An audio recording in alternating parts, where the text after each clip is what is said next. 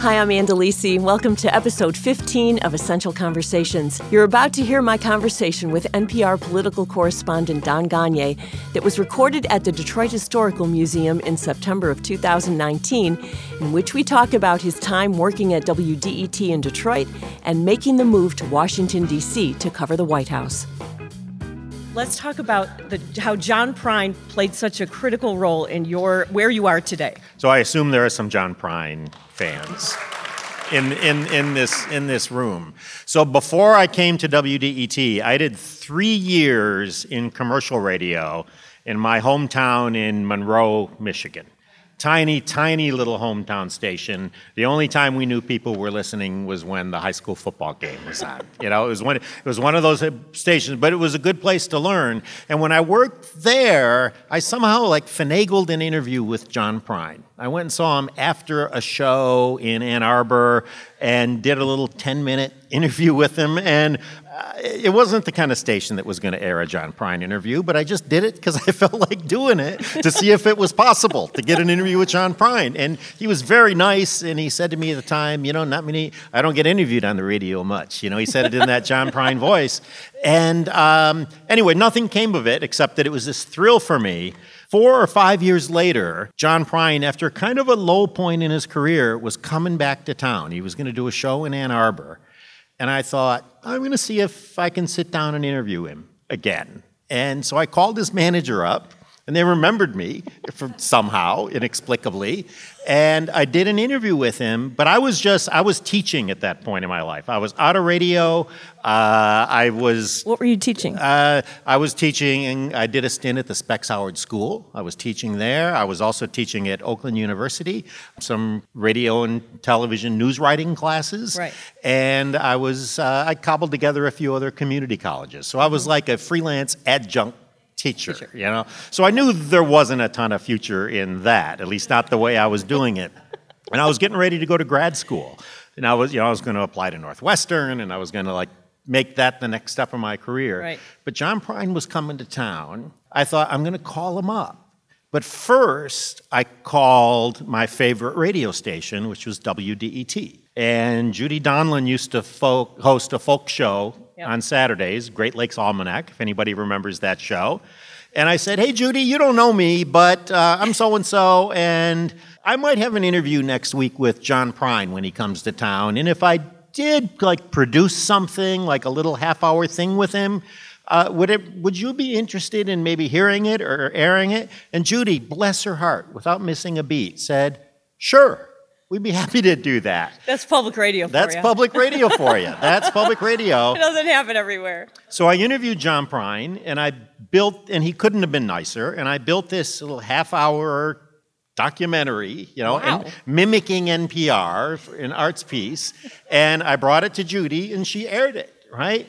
And then, lo and behold, sheer coincidence, there was an opening at DET like four or five months later uh, and I applied, and that tape that had already aired on WDET, my interview with John Prine was my audition tape, and I got the job. So. So great. I owe, I owe, owe, owe John Prine. Yeah.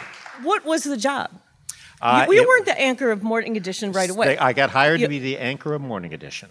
And then you were a reporter as well. And I was a reporter. So my hours were Morning Edition back then started at 6 a.m a much more civilized hour than the current 5 a.m. start, right? yeah. Um, so I'd get there about 4:30 or 5 in the morning, and and so I would anchor morning edition from 6 a.m. to 10. So I not only did the newscast at the top of every hour after the NPR newscast, I would do literally I would do traffic and weather, you know, every 10 minutes throughout the hour on all those breaks and read community service announcements and PSAs. But I was tethered to that board in that studio for, uh, for four hours every day. Can I say what I got paid? Yeah. Is that okay? So, uh, I mean, DET was a struggling station then, right? So I was so excited. It was my first major market radio job. I was going to be anchoring the news in a top then six market, right? When they when they hired me, they offered me the job. I was through the roof, and then they told me it paid six dollars and twenty five cents an hour, and no benefits, and no benefits.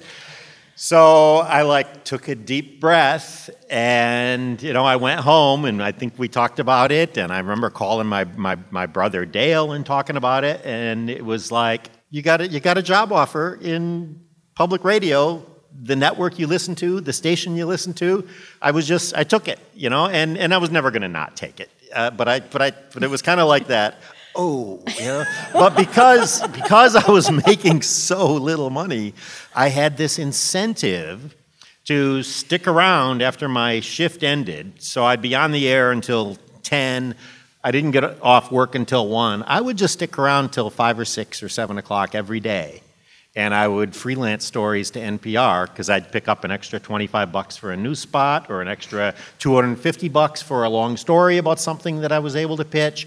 And it started out very, very, very slowly. Right. But uh, but by the end of that first year, I was almost making as much freelancing for NPR in those extra hours after my shift wow. than I was actually doing my shift. So that was so so I not only kind of got my first job in public radio, I established a relationship with NPR okay. in those years. So when we moved to 6001, you moved with us. Mm-hmm. We all went mm-hmm. together, and you were still anchoring, right?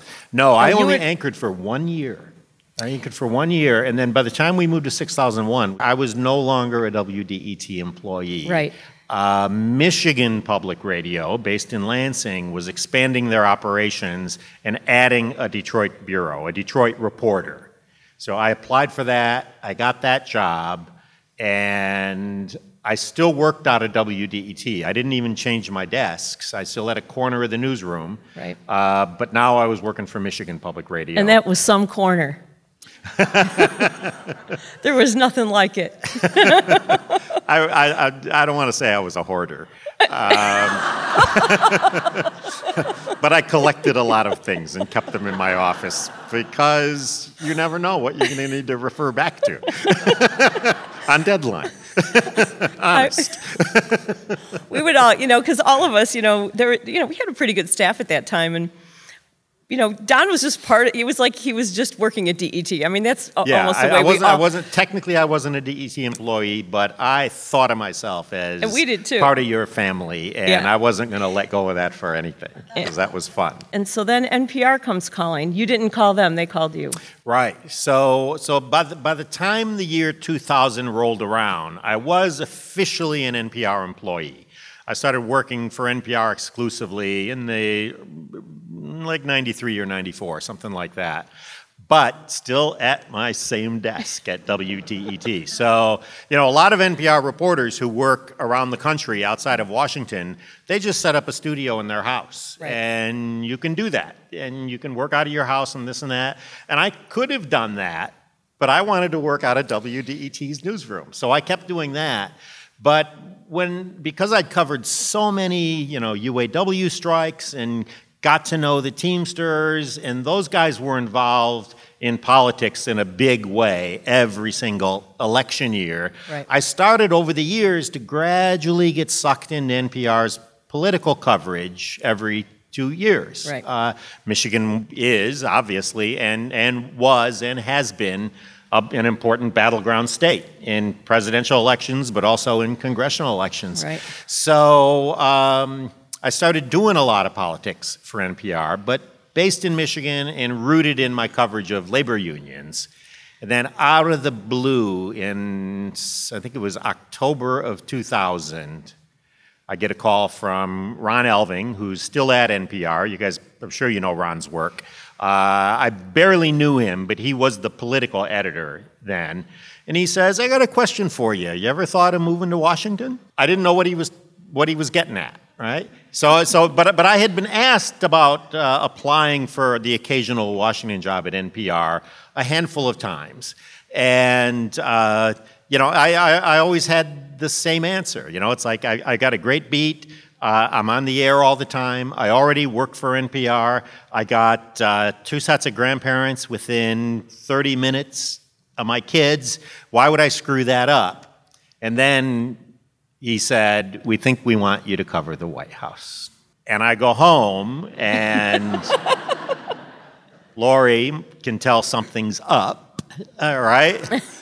And so I tell her, NPR wants me to cover the White House, and I didn't mean to like suck you into this here, but so this this is a quote. This is Lori's reaction when I said NPR wants me to cover the White House. Direct quote. She said, "I think I'm going to throw up."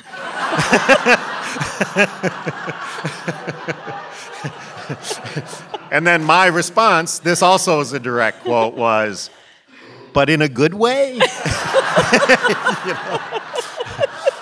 So it took us a couple. It took us a couple of weeks to decide, but we, you know, what we decided, obviously. So, Obviously. And then a new adventure began. My real goal tonight is to let you give you an inside look or pull back the curtain on what it's like to do the job that Don does. Um, because it is really fascinating when you think about how he functions as a journalist. And so that is really going to be the crux of, of what we talk about because I don't know what it's like to be on Air Force One, but he does.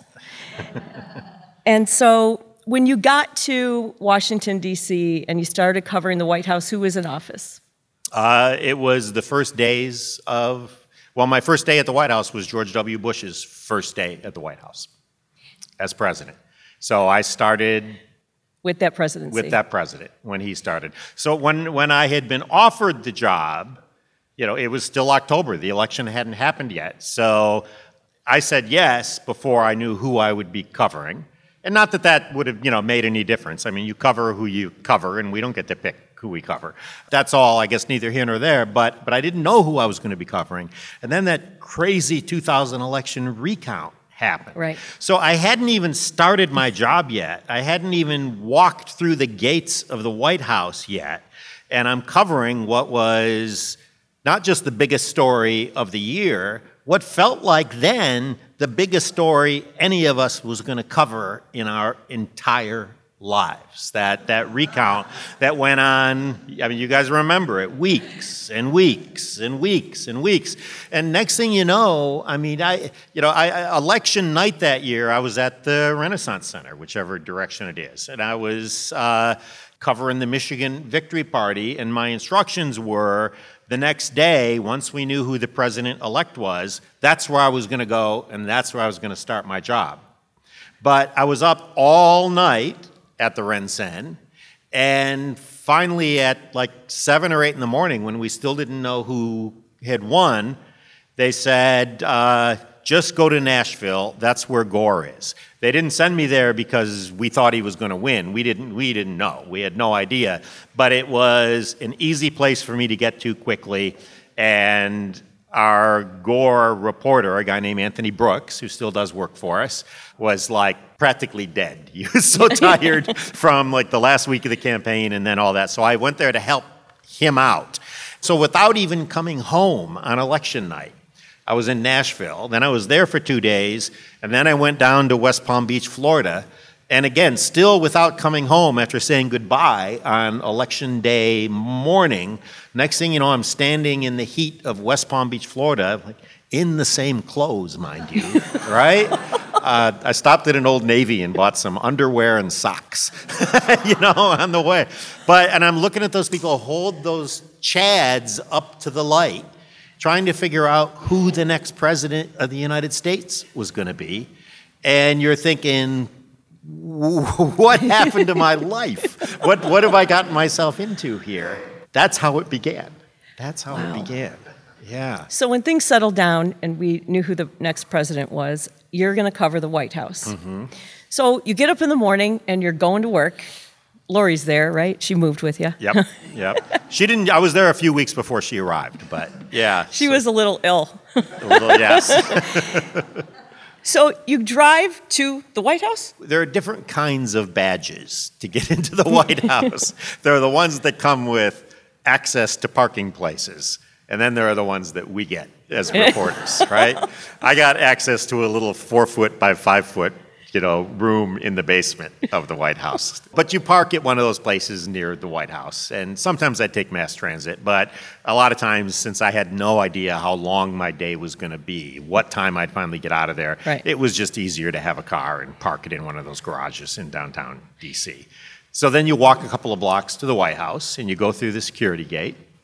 And there are the uniformed Secret Service officers there who just look like regular cops. They're not the guys with the suits and the earpiece. They're just the uniform division of the Secret Service. They have, you know, white police style shirts and they're wearing a holster with a gun and a you know policeman's hat and all that but they're they are secret service and they're the ones who guard the perimeter of of the, the white house and you go through there every day and you see the exact same guys every day and there was a guy from Frankenmuth who worked for the Secret Service, and I came through one day wearing my tiger hat, as I would on occasion, and he said, uh, "What's with the hat?" I said, "Oh, I'm a Tiger fan," and he made some reference to uh, to Al Kaline or to Alan Trammell or something, and we became like fast friends from that day forward because he was a guy from Michigan who was transplanted transplanted to Washington D.C. and was thrilled to have somebody he could have a 30 second conversation about the Tigers with every single morning on the way in. so that I mean that's the side of the White House that you just would never anticipate. And that was kind of one of the early things that kind of gave me comfort as I was adjusting to this weird new beat. So, how many reporters are there, like show up there to work out of the White House typically? So, it's funny, I've never really like added it up, but it's probably about 100.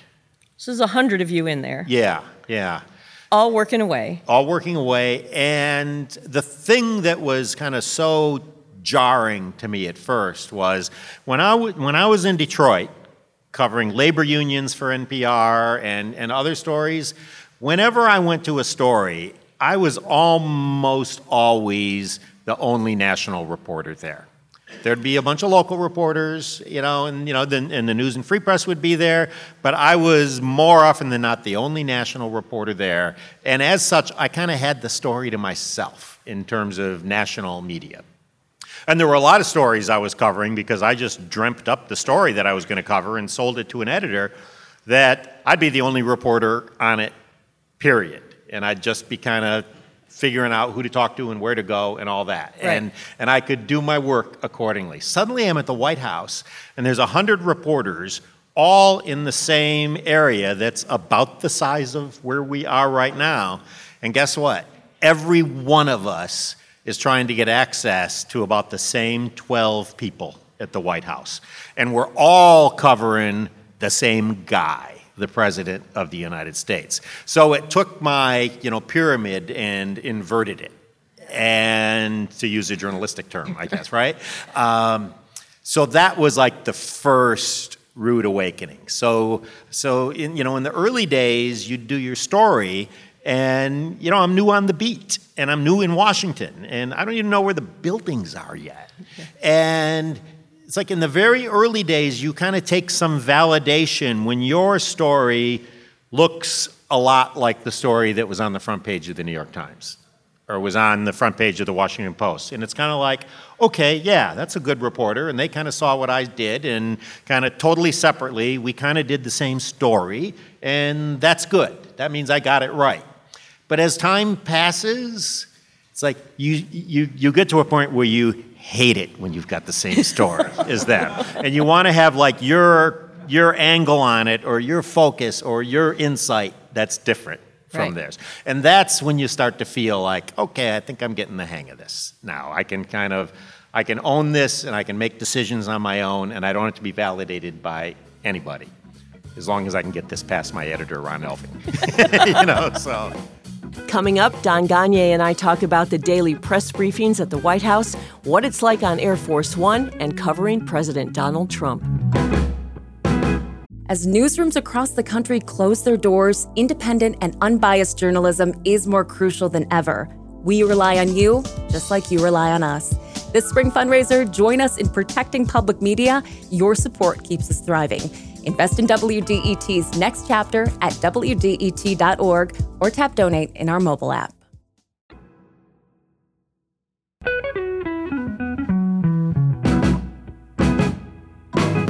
I'm Ann Delisi. Here's a conclusion of my conversation with NPR political correspondent Don Gonyea. When there would be the daily press briefing, which there used to be, mm-hmm. a daily press briefing, Remember those? Remember those? That's not an editorial comment, by the way. That's just a remember those. all of you knew that there was going to be a press briefing. Now that room looks pretty small, so not everybody Yeah. gets in there. So how, how is it determined who gets to? There's, there's access. um, uh, there are there are theater style seats in the Brady press briefing room, Mm-hmm. uh, and the briefing room was named after James Brady, who was wounded when he was with President Reagan during that assassination attempt. So, uh, and he was a much beloved press secretary, not just by those who worked with him in the White on the White House staff, but reporters who dealt with him. He was just a I, I- I didn't deal with him. I wasn't there yet. But by all accounts, he was just a straight shooter and a sweetheart of a guy and wanted to know about your family and where your kids were going to school and how you were adjusting to life in Washington. He was just a, a decent human being. Anyway, so it's that press room, and there are theater style seats, and there are, God, I haven't been in there in so long because I haven't been covering the White House lately. There's seven seats across in each row, and then I think there are nine rows. So that gets us to 63 seats. And in the first six rows, each seat has a little brass nameplate on it. And that nameplate has the name of a news organization. And if you're there that day, that's your seat. Now, if you're there for CBS News, CBS might have six people covering the White House. They might have 11 people there, depending on the day. There's one CBS News seat, and they decide who gets it. And it's always their lead correspondent, or mostly their lead correspondent. Um, if you're not there that day, or if you're on deadline and you're not upstairs in the briefing while the briefing's going on, your seat's vacant. It's there for like anybody who doesn't have a name tag, uh, a seat plate, Right. to grab it. And at that point, it's like first come, first serve because it's vacant. So you got all these news organizations that have somebody there, but they don't have a seat because of audience size or status or they're too new or whatever it is. So they're all lurking, waiting for the briefing to start so they can dive in. And then, and then you get off your deadline and you come up and somebody's in your seat and you just you kick them out. You kick them out of your seat because it's got National Public Radio on it. It's mine, you know. So that so that's kind of the ritual there. And there would always be like a midday briefing, the the main on camera briefing that you guys have seen a million times, though not recently. Uh, uh, you know, out, out of the White House briefing room, and it was usually anywhere between you know 12:30 and 2 p.m. And if it was any later than 2 p.m., we all got ticked off because it was getting too close to our afternoon deadlines. You know, so we tried to push and have them not have it go too late. But there would also be a morning briefing in that same briefing room By the same press secretary. by the same press secretary, and that one was called the Gaggle. And it's been named the Gaggle like forever, and I think it probably tells you what the White House thinks of the reporters who follow them, because that morning briefing is called the Gaggle, uh, and it has been, uh, uh, you know, thus forever. And that would be just a 15-minute briefing. It would be on the record, but no cameras and no audio. And it would be a very different kind of a briefing because it wasn't on television. And it and it was it was usually early in the morning, you know, maybe it was 8:45 or 8:15 depending on the day, but you would find out so much in that gaggle that you often didn't find out in the afternoon televised one just because it was more informal and more uh, news focused. So was the press secretary a little more relaxed? in- Yes, In yes. that situation That's than when they're on camera? And, That's right. Yeah, they uh, they didn't have to like weigh every word. They weren't getting asked the same question multiple times by you know each of the TV networks because each of the TV network correspondents needs not just the answer, but they need videotape of themselves asking the question so they can put that you know into. Oh, right. So you get a lot of repetition in the televised one. How not that that's all bad. I mean, sometimes there's value in asking the same damn question, you know, over and over because the answer begins to change or fall apart at some point or whatever. So How many press secretaries did President Bush have? that's a uh, let's see. He had Ari Fleischer, uh, Scott McClellan, and Scott ended up having problems with the White House because he felt he was lied to during the whole Valerie Plame uh, episode. I don't know if you remember that when uh, Yeah. uh, she was working as a U.S. spy and she was outed uh, by somebody on the White House staff, and McClellan felt like he was sent out there to say things that weren't true, and he left over it. I mean, that's that's that's what the you know that was the Bush White House, and then he was replaced by Tony Snow. Oh yeah, uh, who had been hired from Fox News, uh, and and he'd also done a lot of editorial newspaper editorial writing. I think he wrote editorials for the Detroit News for a while. Tony Snow, mm-hmm. and Tony Snow was a gentleman and a good guy, and he had a recurrence of cancer that right. he'd had years earlier and died while he was on sick leave from the job. And then he was replaced by Dana Perino, mm-hmm. who's these days on Fox News. So I think that's all of them. Did would would reporters be able to talk with these uh, press secretaries directly, or would they not want to have any special treatment of any particular reporter? Yeah. Or was there sort of an unwritten rule that you couldn't reach out to them directly? So no, uh, the the point is that they are there for you to reach out directly to and they're your point of contact. and were they accessible? And they were some were more accessible accessible than others, right? And some knew more than others. Mm-hmm. Like some of the ones that would be most accessible weren't necessarily plugged in on the things you wanted to know about. Oh, I see. And I guess maybe that's why they were more accessible, right? um, and, and, and then sometimes, you know, they, uh, you knew they were in the meeting and you'd reach out to them and they'd be happy to take your call. Yeah. But they just they just wouldn't give you much. So they, I mean, it's always a dance, and each one is as different as you know uh, one person's personality is to the next, one person's view of the job is to the next. Um, but the thing that was constant through the eight years of the Bush White House that I covered, and then I was in the Obama White House for the first two years, is that news briefing happened like a, it was a daily ritual and you could count on it. I mean, you couldn't set your watch by it, unfortunately, because you didn't know when it was going to happen on any given day, but it was going to happen. It was going to happen. And the only reason it wouldn't happen is if the president himself did a press conference that day.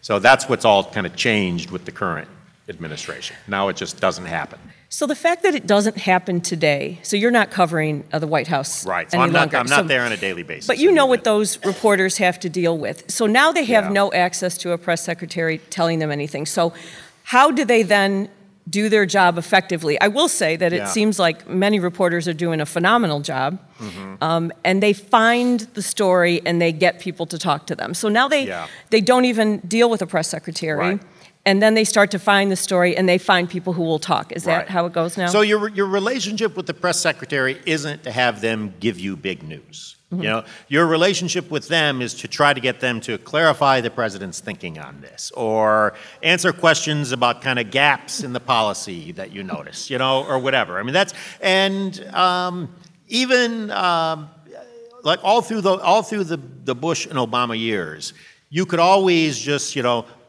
walk up to the West Wing and go down the little, you know, hallway, the lower press area they called it, uh, and there's the press secretary's office. And if the door is open, you can just walk in. And if they're there, you can just say, "Hey, I got a question about something," and you can have the conversation. And they'll either answer you or not. But the door tended to be open. If it was closed, then you'd have to, you know, go to the person who's seated outside the mm-hmm. office mm-hmm. and you know the press secretary is one of their deputies or assistants and put your request in and hope that they call you back and you know more often than not they would uh, it doesn't mean you're going to get a satisfactory answer. You're always going to get the company line. Right. Uh, sometimes they'd say, let's go on background on this. Or I can tell you this, but it's off the record and you'll have to confirm it somewhere else. You get little things like that, but you don't really get blockbusters from the press secretary. But the thing that, you know, some of the great news coverage you're talking about with the current administration, mm-hmm. uh, the thing that those reporters are doing, this was always happening during those previous presidents, but it's more critical than ever now because there's so much stonewalling that goes on, kind of even beyond the norm. You know, the, stonewalling is the norm. Let's let's be clear. But there's like there, there's much more of kind of a, a fog machine going now. So you're always working other contacts that you've made in the White House, and maybe it's somebody you got to know while covering the campaign, maybe it's somebody you got to know because you used to cover commerce and they came from commerce, or you used to cover the FBI and they came from the FBI. I mean, you have relationships, and it's a town that's built on relationships, and the long term relationships sometimes pay dividends when suddenly that person is the deputy chief of staff to the president, and they have known you for years and they trust you, so they're happy to have a conversation. with you. So that stuff still goes on, and that's where you're seeing a lot of the great reporting. Have there been stories in the last three years, say, that you have seen come out and be blown away by the reporting that was done at, at the story they were able to find? Yes, yeah. And uh, I'm hard pressed to come up with one. Right. Because there have been a lot of them. There have been a lot of them. And the, the, the, the game that then always ensues, uh, and, and a lot of consumers of, of news do the same thing, is trying to figure out who their source is. Where did they get this? What does, what, does this quote sound like somebody I know who said something a certain way that has a little quirk of their, you know, their vocal tick or, or, or, or whatever it is? So you're looking at the stories that way. You know, I look at, uh, you know, I look at some of the reporting that, like my colleague Carrie Johnson did, covering uh, the Mueller investigation and the Mueller report, and we share a cubicle.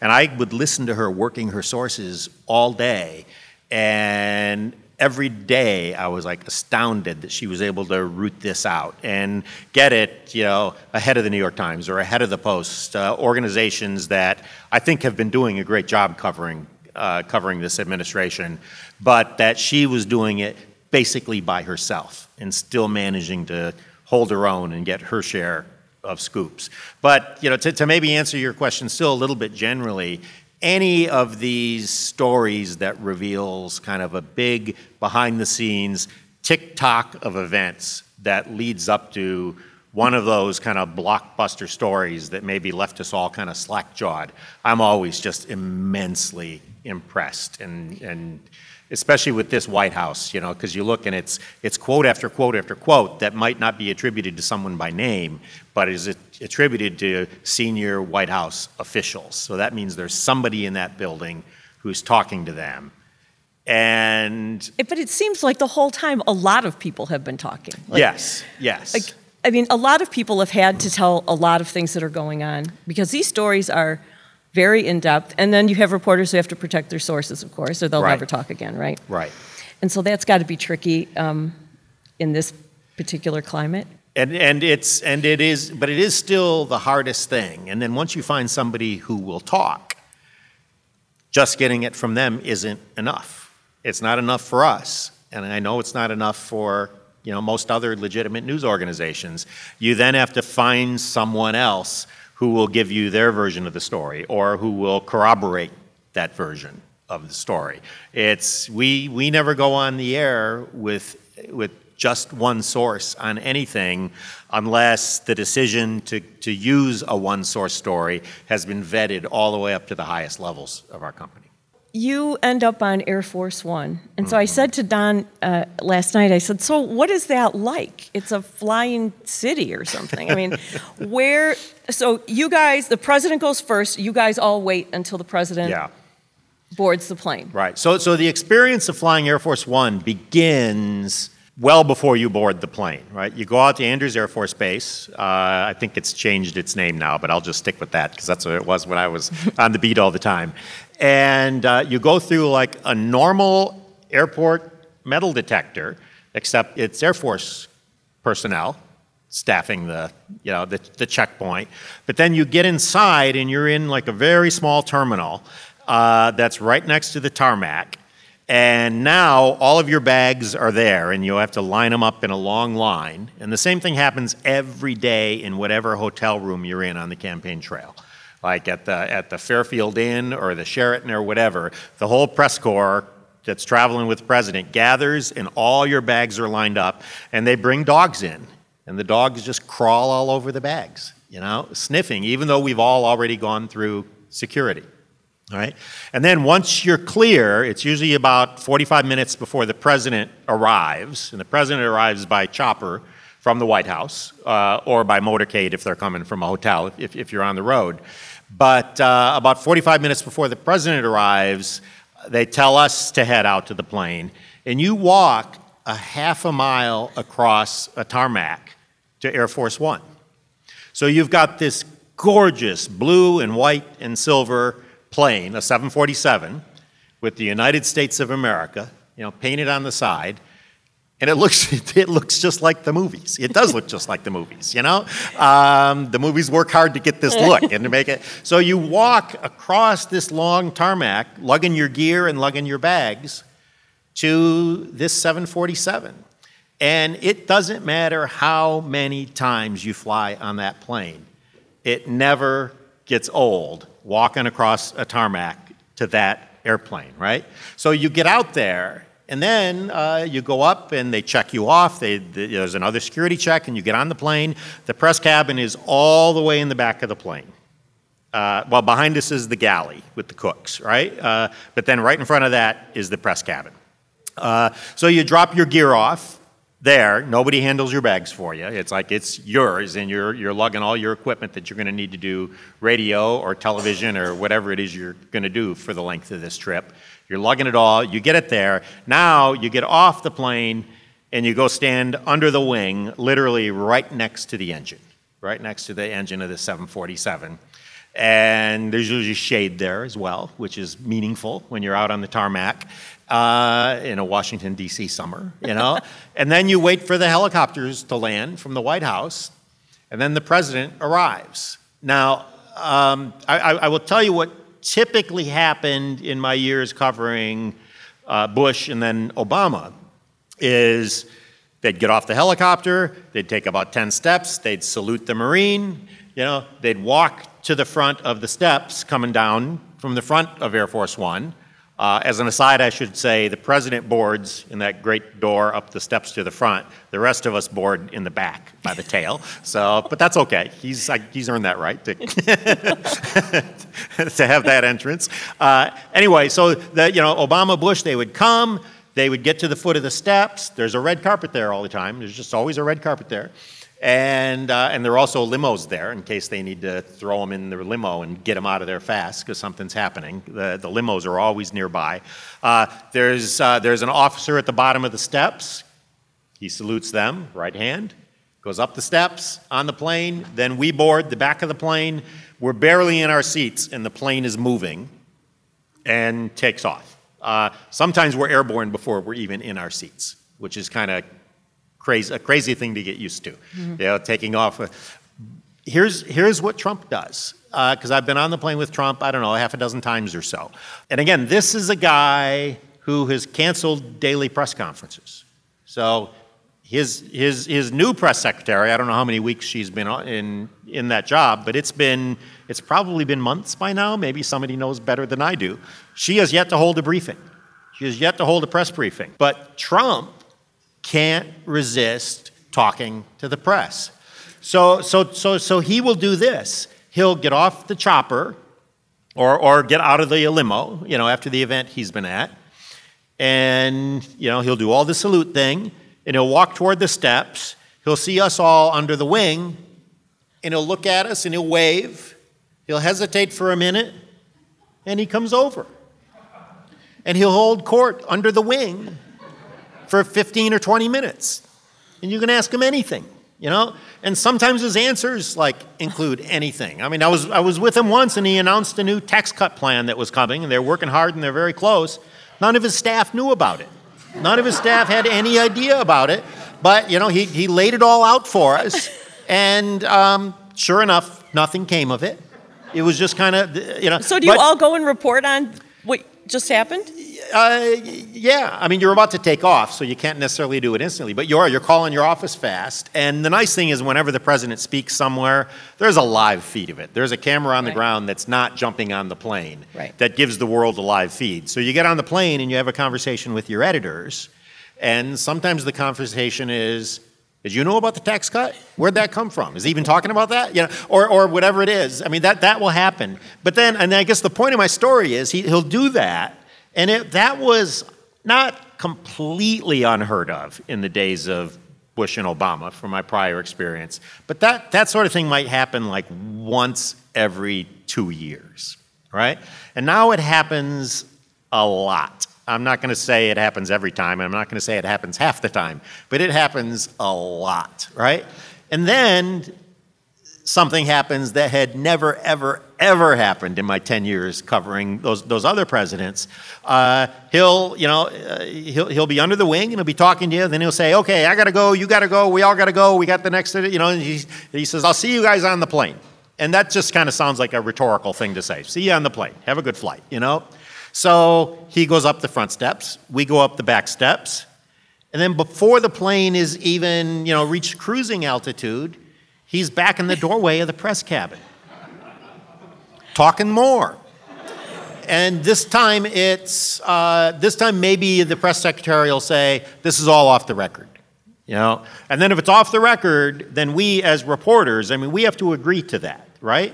So we have to decide if we're going to accept that or not. And usually there's like some negotiation that ensues, and hopefully what you can do is either get it on the record or at least get it on background. And you know the difference between off the record and on background, off the record is you can't use it, but you can like take the information and try to verify it elsewhere. But you can't use it and you can't say, you know, somebody said to me off the record. That's not that's not how off the record works. You can't use it unless you can verify it elsewhere. But on background means you can use this, you can even use quotes, but you just can't identify who's saying it. I mean, sometimes you'll have a background discussion with the President of the United States and they'll say, identify me as a senior administration official. Really? It's like, well, really? I guess, I guess. you know, you think, you know, but that's, but those are the rules, and it's like, and everybody's got to agree. So, so usually what happens is there's some arrangement that's made, and he stays. And and again, now I'm talking specifically about about President Trump, and then he'll continue his discussion under whatever the new rules of your discussion are, and he will do something that uh, I mean, I don't think it'll it'll surprise people, but as he's talking about something, he'll point to you, and he'll he'll like as an aside say, "You've heard that, right?" or "You know what I mean, right?" And he's like kind of pulling you in to the story, like uh, like you you agree with him, and he like wants you to nod. So you have to be like very careful, like never to nod.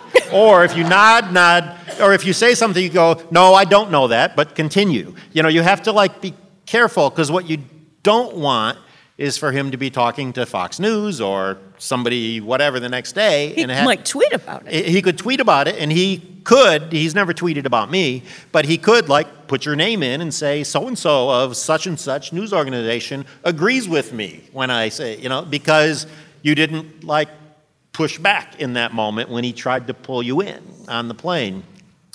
But, but, but, the, but the, here's, here's the dilemma for reporters, and I guess it's part of a bigger discussion. It's we always complained about not getting any access to Obama and Bush. I mean, they both went months and months and months and months and months without having press conferences. Access to him isn't a problem. It can, it can happen multiple times a day for days on end. Now, you said Bush and Obama did not ever come where the press corps was on Air Force One, but Trump would. Trump always but those does, guys didn't. yeah. Those other presidents did not. Right. So, and again, I can only speak, speak from personal experience, but I was on that plane a lot, you know, with, with Bush and Obama. And I never once saw either, either of them darken the door of the press cabin of Air Force One just to come back and hang out with us or, or to chat with us. Because you know it, they they didn't want to come out and hang out with, hang out with us you know? and it's not that we didn't ask it's just it wasn't part of their routine and they were more the norm. Uh, bill clinton had a habit of coming back especially on long trips but not nearly as much as trump does, trump does. i mean trump trump just wants to be having that exchange. He wants to always be pleading his case not pleading his case, stating his case, and making his case, you know? So that's Air Force One. My thanks to Don Gonyea, Part two of my conversation with him, in which we talk about his travels with President Obama and being at the White House on 9 11, is available now. The Essential Conversations series is a production of Detroit's public radio station WDET and supported by ELS Studio 3D. If you enjoyed it, I hope you'll listen to other episodes in this series. Production provided by Rowan Niemisto and original music by Brett Lucas. I'm Ann Delisi. Thanks so much for listening.